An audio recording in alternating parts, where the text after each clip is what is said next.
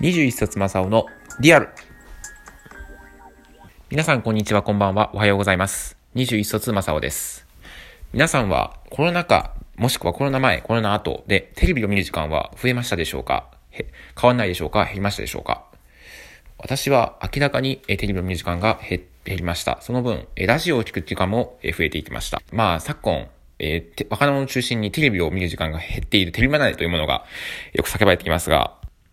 私は決してテレビから、若者が離れたとは、思わないんですね。というのも、やはりまだ人気の番組もいろいろあったりして、こうテレビの話題を、と、まあ、時たま、こう、学校で話すこともあったりします。まあ、映像系で一番こう話す、まあ、話のネタとして、まあ、仮にエンタメでこう話すことが一番多いのは、まあ、どっちかというと YouTube とかの方が多いかなと思うんですけど、YouTube だと、とてもやっぱチャンネル数が多いので、見てる人によって、あ人によって見てるものも違うため、あまりこう YouTube について話すことも少なくです。まあ、次に多いとすれば、意外と映画とか、まあ、Netflix で、とか、こう、映像のサブスクなども入ってる人も多いので、それ、それの、で、今話題になっている作品、アニの、は、まあ、ネットフリックスだったら愛の不時着とか、アマゾンプライムビデオだったらドキュメンタルなどの作品が、について話すことが多いかなというふうに私は思います。なので、決して、ですが、決してテレビ占いを教えてるわけではなくて、大学生でも結構テレビを持っている人多くて、テレ、今自分は大学4年生なんですが、えー、先輩後輩、同級生含めて、テレビを持ってないという人はごくわずかなんですね。意外とみんなテレビを持っている人が多い。それでも、まあこう、あまり見る機会は減ったかなというのが印象です。で、コロナになったのが、去年、まあちょうど局長で、えっ、ー、と、ダイヤモンドプリンセス号が、えっ、ー、と、横浜に入港して1年ということで、まあ、ちょうどこうコロナが騒ぎ始めてちょうど1年になったのかなっていう日ではあるんですが、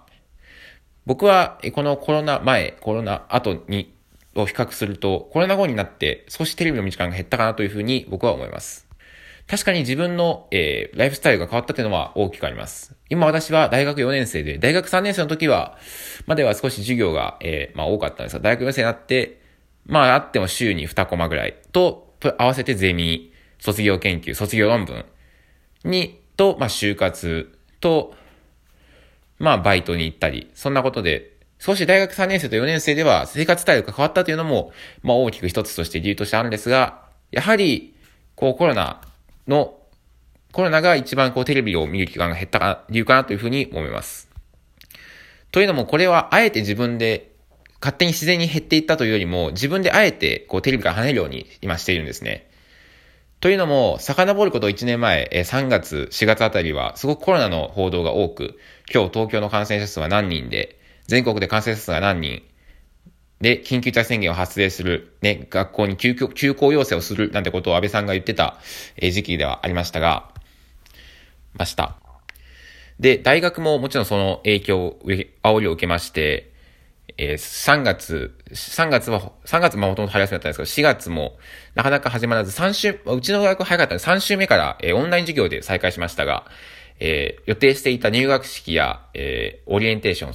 また先輩の卒業式なども中止になってしまったりして、まあ、少なからず大学も影響を受けました。で、4年生だったので就活もあったんですが、それもちょっと伸びてしまいまして、まあ、大体、本格的に始まったのが5月の終わりから6月の頭にかけてが一番多かったように思います。となると、やはり3月4月は少し自由な時間が増えてしまったんですね。と言っても外に出るわけにもいきませんから、家の中にいるということになります。で、当時を思い出してもらいたいんですが、当時、緊急事態宣言が発令された日、4月7日に全国に緊急事態宣言が発令された日なんですが、この日の番組表を振り返ってみると、夜、だいたい夕方のニュース番組が、夕方4時ぐらいから、まあ、ニュース番組が各局始まって、7時までが普段そうだと思うんですが、まあ、7時から7時になってバラエティ番組、ドラマが始まったりしますが、この日は夜の9時頃までは各局、この緊急事態宣言に関する臨時ニュースが、えー、が放送されていたようなんですね。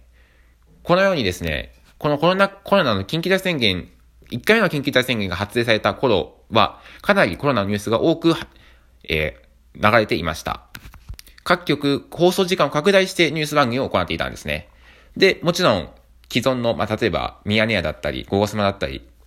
普段やっているニュース番組も各局ゲ、まあ、下世話な芸能ネタからコロナの話題にどんどん話題がシフトしていって、もう今はほとんど、例えば2時間ニュース番組であれば2時間、ほぼコロナのニュース、あとは天気みたいな感じになってしまっていますね。で、この頃なんですが、この、まあ、家で何もすることはなく、このニュースばっかりを見ていて、で、漠然とした将来の不安、就活どうしよう、学校の単位どうしよう、そういった漠然な不安のせいで私はですね、少し気が病んでしまったんですね。どうしよう。こんなコロナ禍で生きていて生きていてもしょうがないんじゃないか。このコロナの不安、専門家が言うには数年、数十年、数年かかるんじゃないかって言われてる中で、どうやって生きていけばいいんだろうというふうに私は思ってしまったんですね。人に会うにしてもなかなか会えない時期でもありましたし、あまり自分は友達が多い方ではなかったので、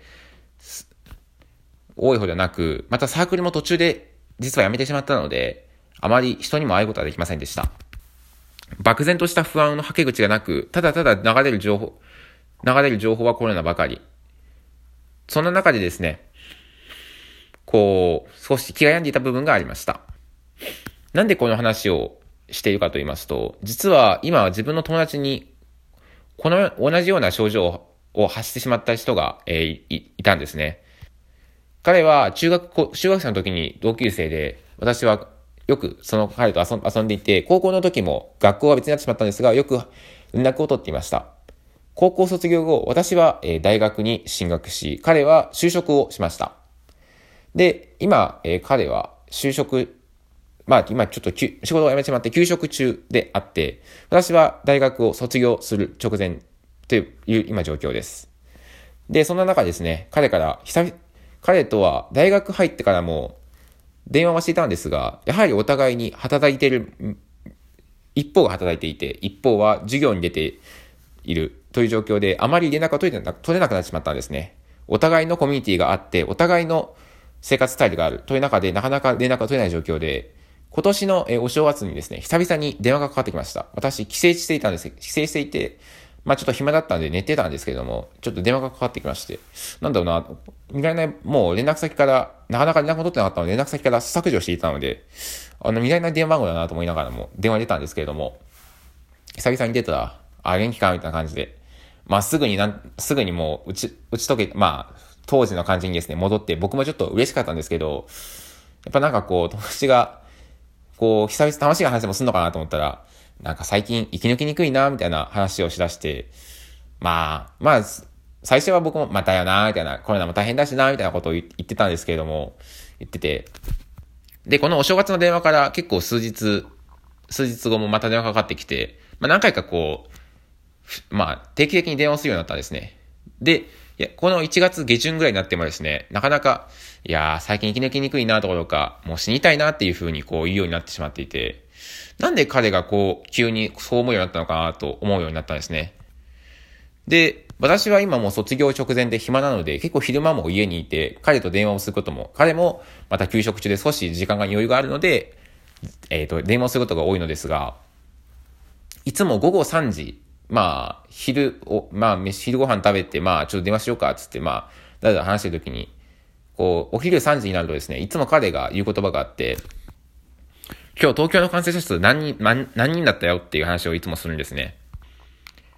いつも午後3時になると、まあ、テレビ見てる人はもうかるかもしれませんが、お昼3時になると、ま、あの、毎日東京都が、えー、その日の新規感染者数、まあ、陽性を確認した人の数、人数を、毎回、テレビで速報するんですね。それを、まあ、毎日なんかどうやら、毎日それを言うので、なん、何をそんなに僕は、で、僕は思ったんですね。あ、これ彼、今僕と、今僕が前に経験したことと彼は同じ状況にいるんだなっていうふうに僕は思いました。テレビっていうものはすごく、僕も彼もテレビがすごく大好きで、バラエティ番組もよく見ていたので、よくその話もしていたんですが、こうなかなかコロナの状況になって、ニュース番組もすごくコロナのことを扱うことが増えました。毎日同じようなこと、毎日違う、毎日同じ専門家ができて、とにかく今回のコロナが危ないということを、まあ、発信し続ける。それはもちろん大切なことだと思うんですが、本来テレビっていうものは僕は楽しいことを伝えるものがテレビだったのかなっていうふうに思います。し、例えば、3月、去年の3月に亡くなりました志村けんさんだったり、すごく、志村けんさんだったり、さんまさんだったり、すごく面白い人が出てきて、何か楽しいことをを、をえー、発信する。面白い人が出てきて、楽しいことを見せてくれる。そのような場がテレビだったのかなって僕は思います。しかし今はどうで、今はどうでしょうかニュース番組が増えて、とにかく毎日コロナの危険を煽っている日々。東京の感染者数が100人減った。500人増えた。陽性者数が何人増えた。重症者数が3人減った。ただただそれだけを伝えているテレビ番組。僕は彼に言いました。えー、もうコロナのニュース見るのやめなよ。もうテレビは昔とは違うんだよ。今はテレビはみんなにもちろん情報を与えるというのは変わってないけれども、僕らに不安も与えてるんじゃないかなって。それを見るだけ、それを見ることによって自分が不安になるんだったら、テレビを見るのやめなよっていうふうに言いました。幸い今はいろんなコンテンツがあります。テレビ、ラジオ、ネットフリックス、YouTube、アマゾンプライムビデオ、ラジコ、様々な媒体がある中で、テレビを選択するということは、それだけ自分を不安に落とし入れているところではないでしょうか。皆さんもぜひ、僕はあの時のように、昔見たあの時のテレビのように、楽しいことをただただ伝え、ば、楽しいことがただただ発信されて、何も残らないような、そんな楽しいテレビが見たいなっていうふうに、コロナコロナを通じて感じましたが、おそらくそんな日々はもう戻ってこないのだなと僕は思いました。もうすぐ私はこの大学を出て卒業して、また新たな場所で一人暮らしをしようと思っています。その時に僕は、僕は4年前、大学に入学する時に言いました。親に、テレビもういらないから。でも親は、持ってた方がいいから買いなさいって言って、まあ買ってもらったんですが、買ってもらいました。重力型のちっちゃなテレビ。様々なものを見てきましたが、僕はもう決意しました。来年、もう、失礼します。来年、いや、今年、もうテレビを捨ててしまおう。そのように僕は思っています。また、いつか、楽しいことを伝えてくれるテレビが戻ってきたら、その時はまた考えますが、一旦僕は、